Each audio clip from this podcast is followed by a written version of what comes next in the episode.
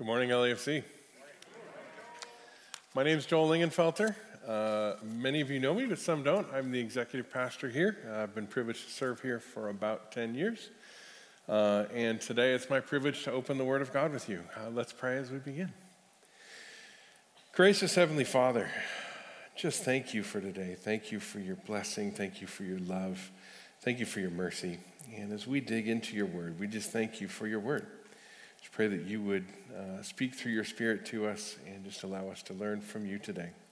We love you, Lord. In Jesus' name we pray. Amen. So, if you've been with us for the last few months, you know we're studying the book of Ephesians. And if today's your first day, welcome. Now, there's two ways you can follow along. Uh, if you don't have a Bible with you, raise your hand, and one of our ushers will be happy to get you one. Uh, or the other way is if you have a phone or a, a tablet, you can use the YouVersion Bible app. And if you go under events, there'll be a map. And on that map, it'll bring up, if you're here, uh, LEFC, and you'll be able to see that. That will have all the, the passages we'll use today, as well as a few other resources. So, years ago, a really good friend of mine, David, he bought me this pepper grinder. Now, um, some of you are laughing. You notice it might be a little larger than others. Uh, but what's great about this pepper grinder is if you're in the back row, you can see this without the cameras. Uh, if you're watching this on an iPhone, it still looks like a pepper grinder.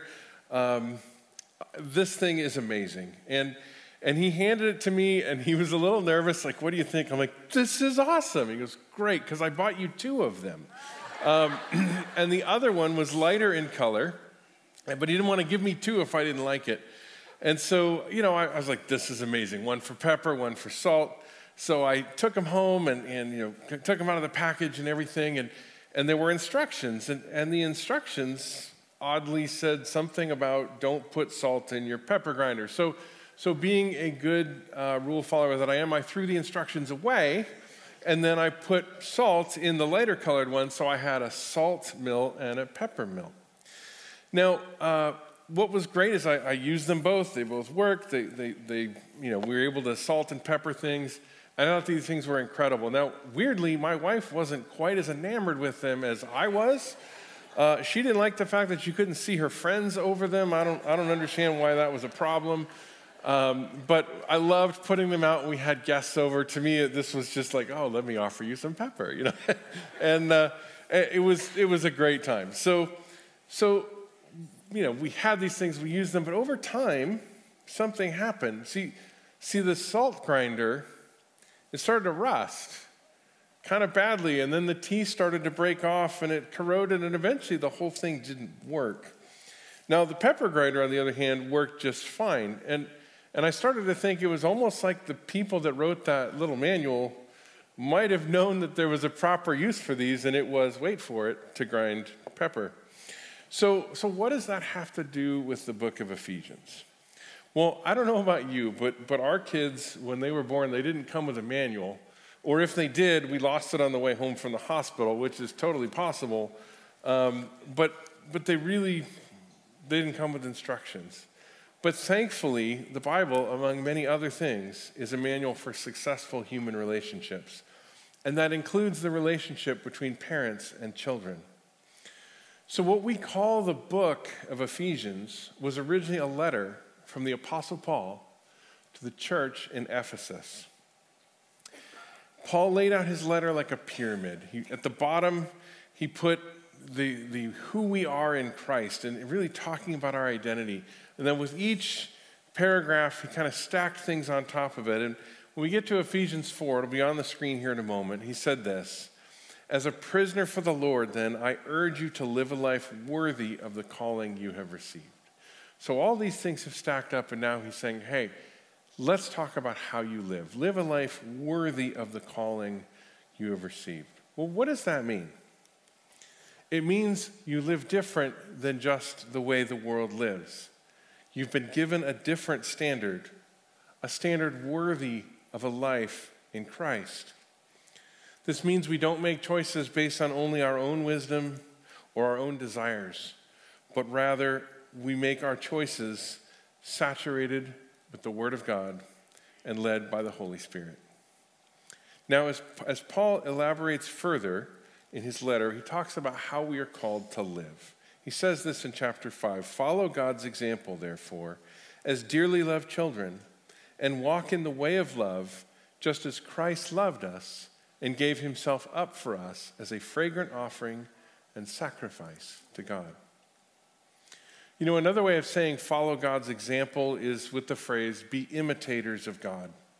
God gave us an example of how to live and how to be in human relationship through the person of Jesus. The lives we are to live are ones motivated by the gospel, imitating Jesus, changing hearts by how we love. So last week, we looked at how we love one another through mutual submission. By submitting to one another, Jesus is glorified. But we don't have to be married to model the work of Christ in our lives. You know, everyone in this room, I don't say a lot of absolute, I'm 100% certain of the statements, but I am 100% certain that everyone in this room started life as a child.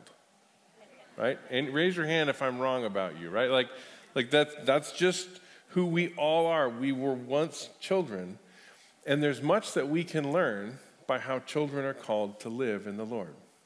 So turn with me, if you will, to Ephesians chapter 6 and we'll begin right at the top.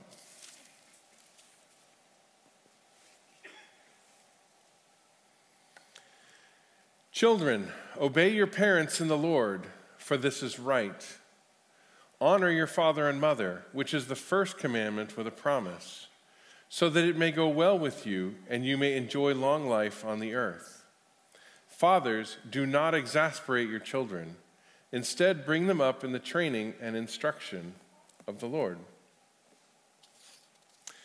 I remember we were reading scripture around the table with our kids, and Patty happened to be reading, and she got to chapter 6 of Ephesians. And she read verse 1, and I said, I'm sorry, would you read that again? And she read it again. I, I, I just didn't hear that. Would you read that one more time? And, and she, she did that, and, and the kids started to catch on, like, wait a minute. You know, I think you heard what she said. And it was a fun moment. We had a nice laugh, and, and it was just fun to, to, to live together. But it's more than just a laugh, right?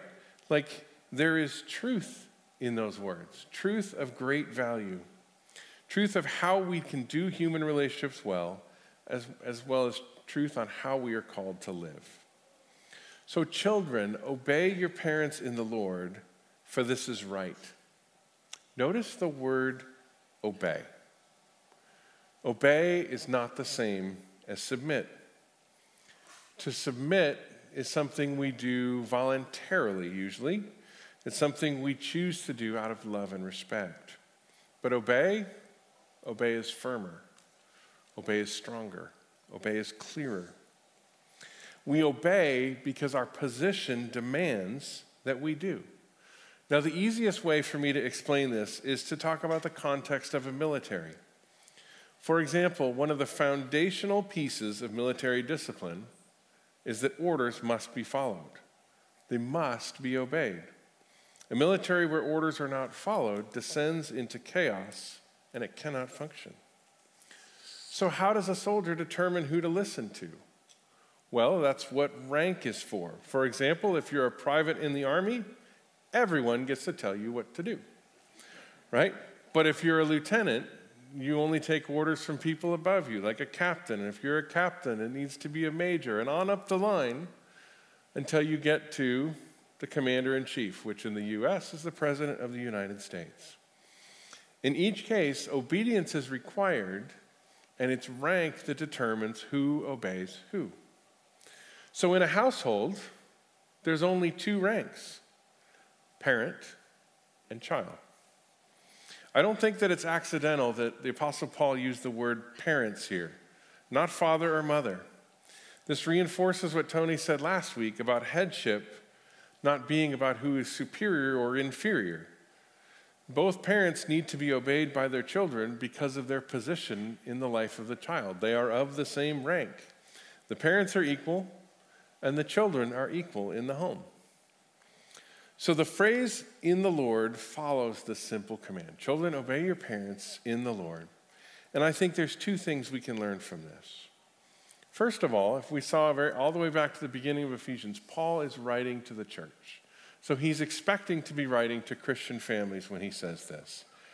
And he says, Children should obey their parents out of their love and respect for the Lord. Right? Like that's what it means to obey in the Lord. The second is best explained by looking at a similar passage in, Paul's letter to the Colossians. Colossians 3:20 he says, "Children, obey your parents in everything, for this pleases the Lord." Children please the Lord when they obey their parents. This is the natural order of things, and as our passage says, this is right. It's how things are supposed to be. It's how God designed the household to function. Children, in the simple act of obeying their parents, please God. And that's the end goal to obey the Lord for a lifetime. Of course, this passage of Scripture isn't only for children to read. You notice we didn't start today by asking all the children to come up front and letting you all just sit back and observe while I taught them. These words are directed at all of us and I believe the key is located at the beginning of Ephesians 5 that we, all of us, are to be imitators of God.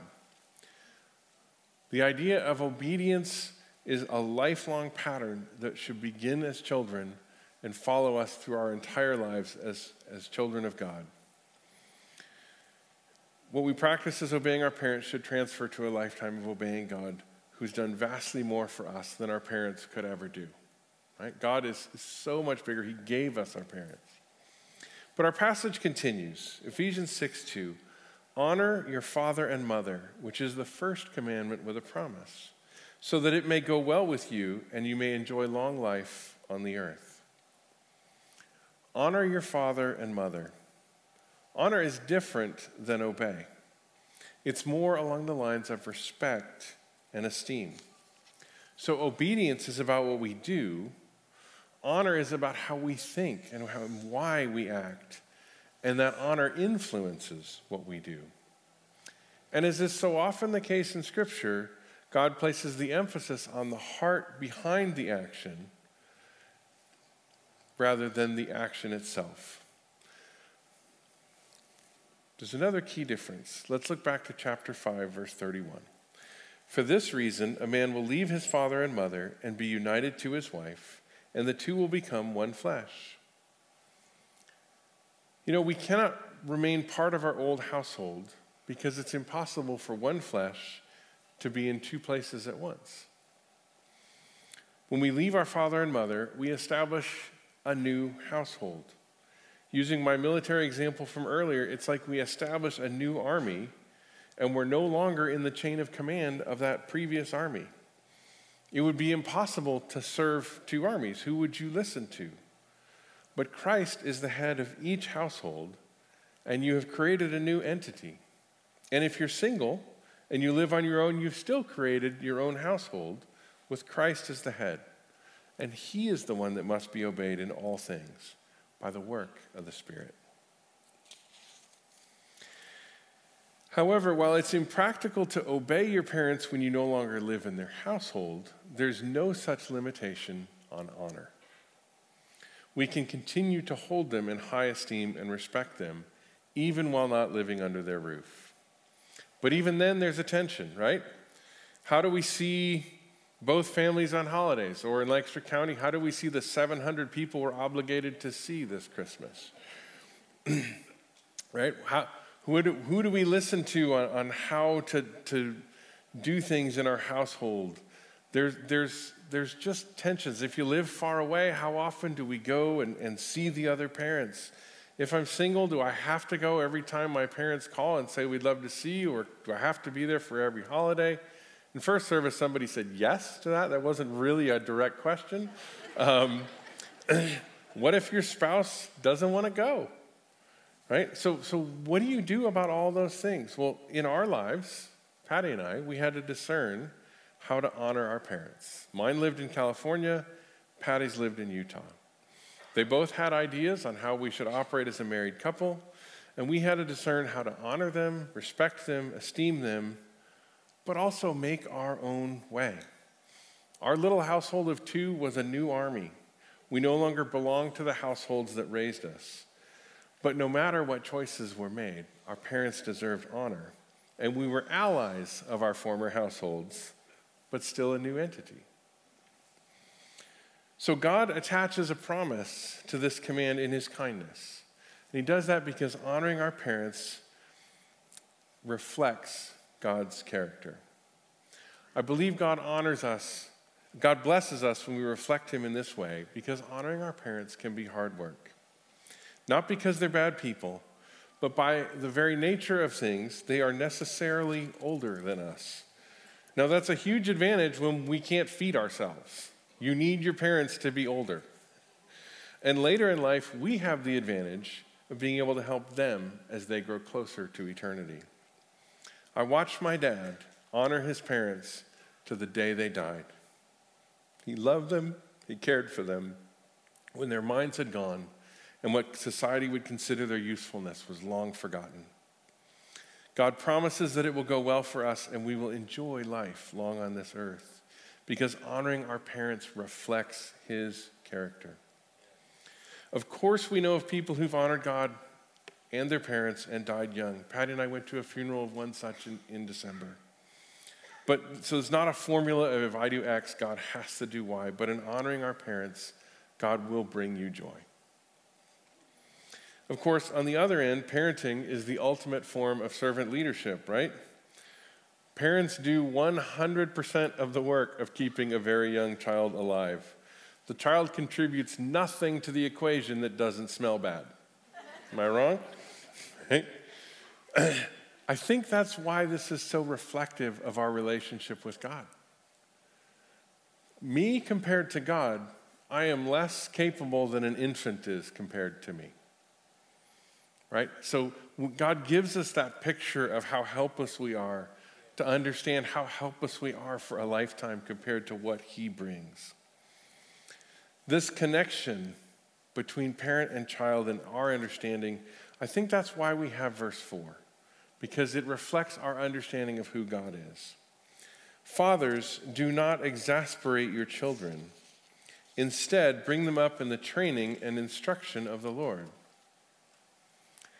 Fathers, do not exasperate your children. Do not provoke them to anger. You know, what kind of things exasperate children? Well, I, I can think of a number of them, right? Placing impossible demands, being unfair, being inconsistent, all sorts of things like that. I, I, I, wondered if the Apostle Paul was maybe a little league coach at one point and he dealt with a bunch of parents who put unrealistic expectations on their kids. Because um, it just seems like a, a, a keen understanding of what happens in human relationships. You know, as parents, we hold all the power in the household. And as imitators of God, we need to imitate Christ. And Christ never used his power to belittle, he never used his power to frustrate, he never used his power to exasperate, but instead he served and loved people. Now, I don't think it's an accident that Paul specifically uses the Greek word uh, pateros here, which means fathers, rather than guneson, which means parents. As Pastor Tony was, was talking last week, headship equals responsibility. And I think the Apostle Paul clearly puts the responsibility for setting the tone of how our home acts on the fathers. Now, it's not that moms get a pass, but rather the apostle knows dads are more likely to be the ones that, that are demanding and cause the types of frustration in our children. And if you're a single parent household, this falls on you regardless of gender because children need to be loved. They need to be able to succeed. And they need us to point them to our Heavenly Father, who is perfect when we are not. And I got to tell you, it's pretty freeing to know that I don't have to be perfect, only that I need to point my children to the one who is. Our passage continues instead, bring them up in the training and instruction of the Lord. See, good parenting is not just about not making children angry, it's much more significant than that. Good parenting, in its purest form, is disciple making. Disciple making in your household. Does anyone know what the Greek word for household is? I don't hear you. Oikos. Right. Now, if you're new here and you're like, wait, really? This is a word oikos. It's a Greek word that means household, but the, ho- the household in that time frame is something that, that meant really the people that you were in contact with on a daily basis. The way I phrase it today is the people that care what you have to say. And we use that word often, so it's not unusual that this crowd would know it. Um, but I, I think it's really important to understand as parents, children, specifically your children, they care what you have to say. This is not a new concept. We can see it in the book of Deuteronomy. Something was written over a thousand years before today's text. So let's take a look at that. Turn with me, if you will, to Deuteronomy chapter 6.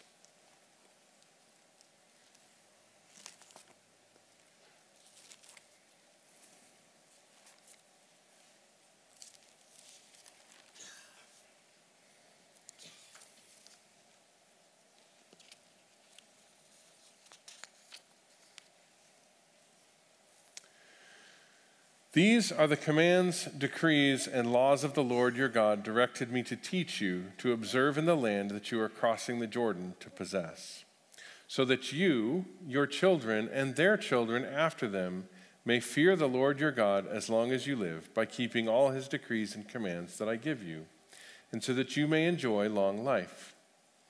Hear, Israel, and be careful to obey, so that it may go well with you and that you may increase greatly in a land flowing with milk and honey, just as the Lord, the God of your ancestors, promised you. Hear, O Israel, the Lord our God, the Lord is one. Love the Lord your God with all your heart, and with all your soul, and with all your strength. These commandments that I give you today are to be on your hearts. Impress them on your children. Talk about them when you sit at home and when you walk along the road, and when you lie down and when you get up. Tie them as symbols on your hands and bind them on your foreheads. Write them on the door frames of your houses and on your gates.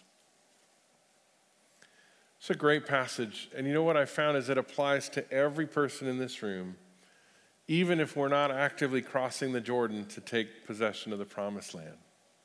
Even if we're not parents, even if we're single, and no matter what age we are, we are in community together as a church.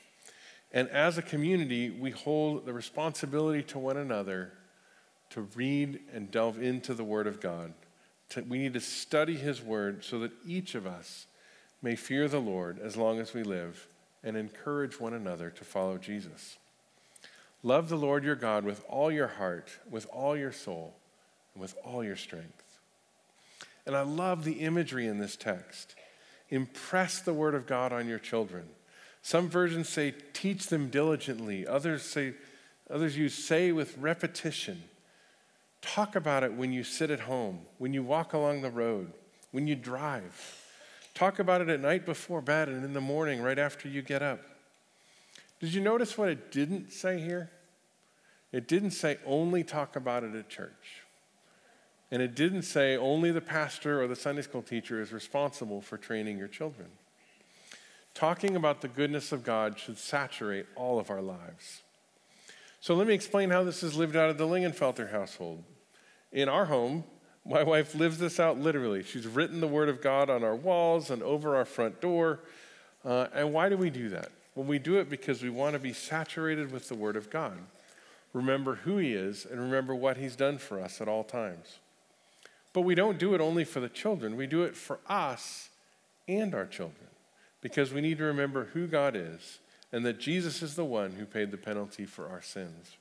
And we owe him everything. Now, an example of how this can be done corporately is the upcoming Parents' Night Out. We have Walt Mueller coming in. He'll be speaking to parents and grandparents on understanding the culture around us and how to point children to Christ in the midst of all the competing messages the world brings. Our family ministries team is committed to the idea of journeying towards Christ together. And this event is an opportunity for you to equip your family. You can sign up through our website. I encourage you to do so today. You'll not regret taking the time to invest in your household well. So, back to Ephesians 6 our need to know God's word and obey his teaching is why this passage is valuable for everyone in the room, not just parents or people who we currently call children. Every one of us has an oikos, people who care what you say, and even if you're single and you live alone. Every one of us is called to make disciples in that oikos, speaking the truth of the Word of God to the world around us. The Apostle Paul's direction here to children is in reality training for life. All of us are called to obey God as imitators of Him. Now, does that seem impossible? Well, it starts by understanding that every one of us is a sinner. Romans 3:23 says it this way: "The wages of sin is death, but the gift of sorry, that's 623. Romans 3:23 says, "For all have sinned and fall short of the glory of God." Romans 6:23 elaborates and says, uh, "For the wages of sin is death, but the gift of God is eternal life through Jesus Christ our Lord." And I love that. Right after telling us what our problem is, that we have sinned, and that what we deserve for that sin is death. God gives us the good news that says, "But the free gift of God, the free gift that I've given you is eternal life through Jesus Christ." While we were yet sinners, Christ died for us. He paid the penalty that we deserved, even though we were not worthy of the sacrifice. Jesus was crucified on the cross for our sins, but he rose again on the third day in glorious triumph over death. This is the good news of the gospel, and this is why we have hope. Amen? It is why we are confident in our future. You know, accepting Jesus won't make your kids perfect, but it will change your life. Because Jesus gives us the Holy Spirit, and it is through the Holy Spirit we are empowered to keep God's commands. So, you remember my pepper grinder? when I did things my way, when I put salt in it, I thought I knew better than its creator. And it worked okay for a while. I had a really cool salt grinder. But eventually, everything decayed and broke down. If we ignore God's instructions for our lives, it may go okay for a while. Those shortcuts that we take may seem like a good idea. But in the long term, things decay, they break down, and just like my salt filled pepper grinder, they become worthless. Every person hearing my voice right now needs Jesus.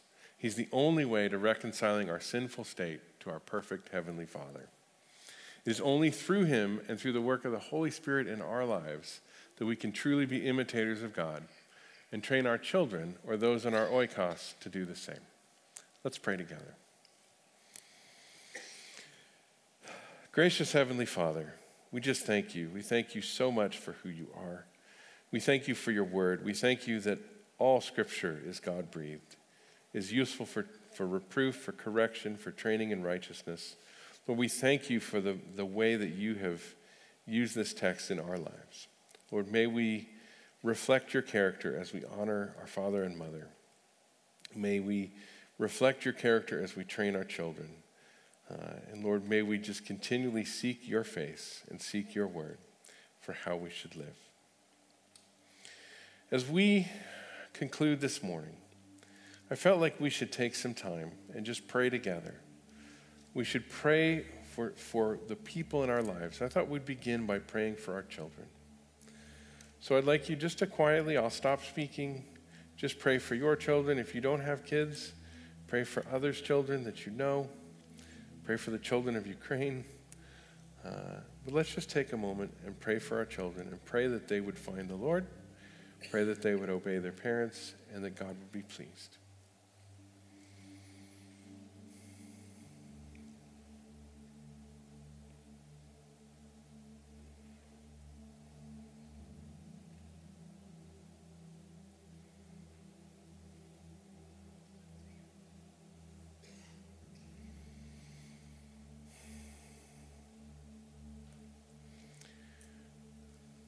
Then let's take a moment and let's pray for the parents of LEFC. Those that, that bring children within our midst. Just pray that they would be godly parents, that they would have households that don't exasperate their children, but instead train them in righteousness. Pray for them as they struggle to follow God, to do the right thing. Pray that the Holy Spirit would empower them to do so. Pray that they would be a testimony to their community by how they run their homes.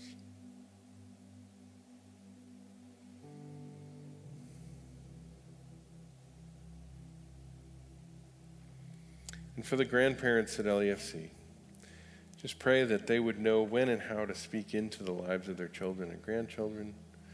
Pray that they would be examples of, of what it is to live a life that is honoring to you, that follows you. That those grandchildren would be able to hear stories of what God has done.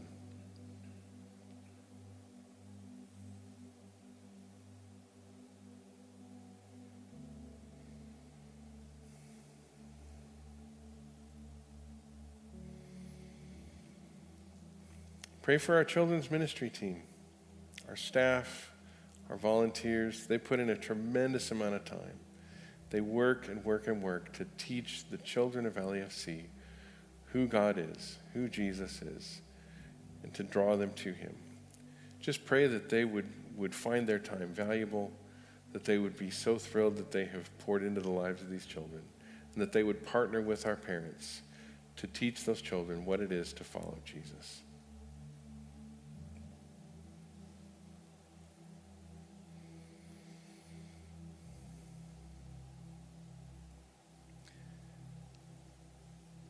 And finally, ask the Lord what He's calling you to do, how He wants you to obey Him. Is there something in your life that you've been holding back from Him? And He says, I have a better way. What you're doing is like salt in a pepper grinder, doesn't work.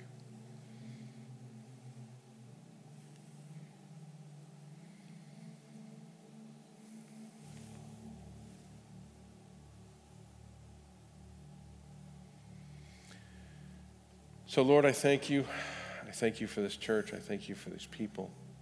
I just thank you for your word. Thank you for the, the, the power that's in it, and Lord, the importance of, of following you. Lord, I pray for the upcoming Parents' Night Out. I pray that, that uh, those who attend would find it incredibly helpful. They would learn what, what their children are being taught by culture. They would learn what your truth is and how you have called them to live. Lord, may the parents who attend uh, learn how to live worthy, live a life worthy of, of your calling, and to teach their children to do the same. Pray for the presenter as he prepares. May he uh, just continue to, to seek your face. May his words be from you. Lord, for the marriage retreat coming up this weekend, pray for those couples that go. I pray that you would uh, just allow them to have time together to be drawn closer to one another, and that in that time they'd be drawn closer to you. That as they hear from your word, as they, they spend time discussing it, that they would be like what we saw in Deuteronomy, talking about it when they get up, when they go to bed, and, and all throughout the day, that your word would be on their minds. And Lord, I pray for Ukraine. I pray for the people. I pray for your care and your love for them. Pray for healing for those who are injured. I pray for the spiritual life of that country. We have missionary friends who've been serving Ukraine for over 25 years. I just, I pray for the work that they have done uh, with the seminary and training pastors, and pray that those pastors would, would just rise in this time and be able to minister, to be the hands and feet of Jesus to those around them. Pray that the church would proclaim your name that people would come to faith all throughout the region as a result of what you're doing. Lord, we pray for your will to be done. Pray for your protection. And Lord, we do pray for Sasha and for Gina and their families.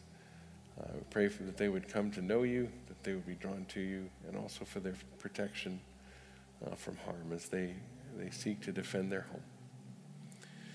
Lord, we love you. We thank you for what you're doing. You are a good, good God, and you are amazing. We love you, Lord. In Jesus' name we pray. Amen.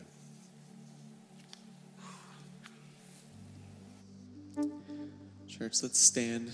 Let's sing in faith and in commitment to Him this morning.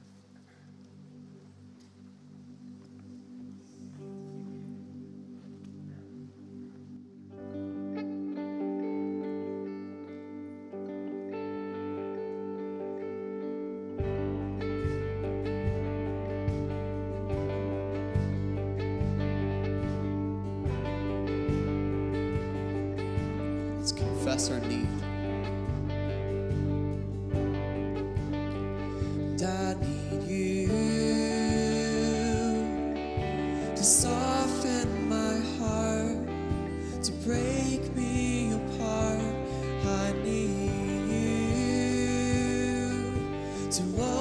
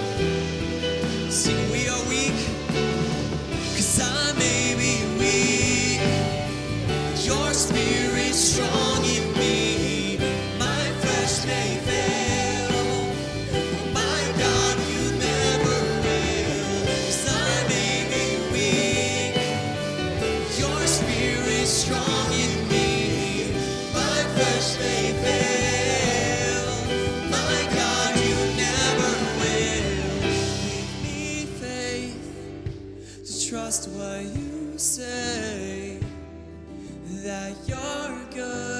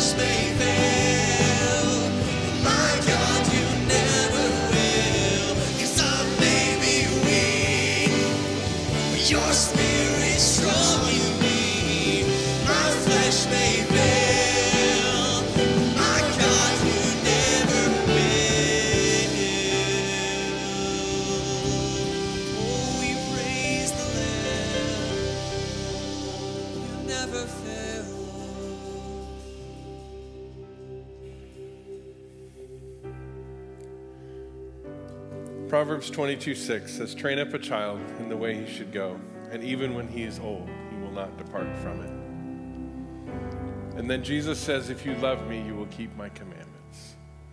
And so, for every one of us in the room, let's love Jesus, let's love God, love people, and live the truth of God's word, keep his commandments, and then proclaim Jesus to the world that he has given us.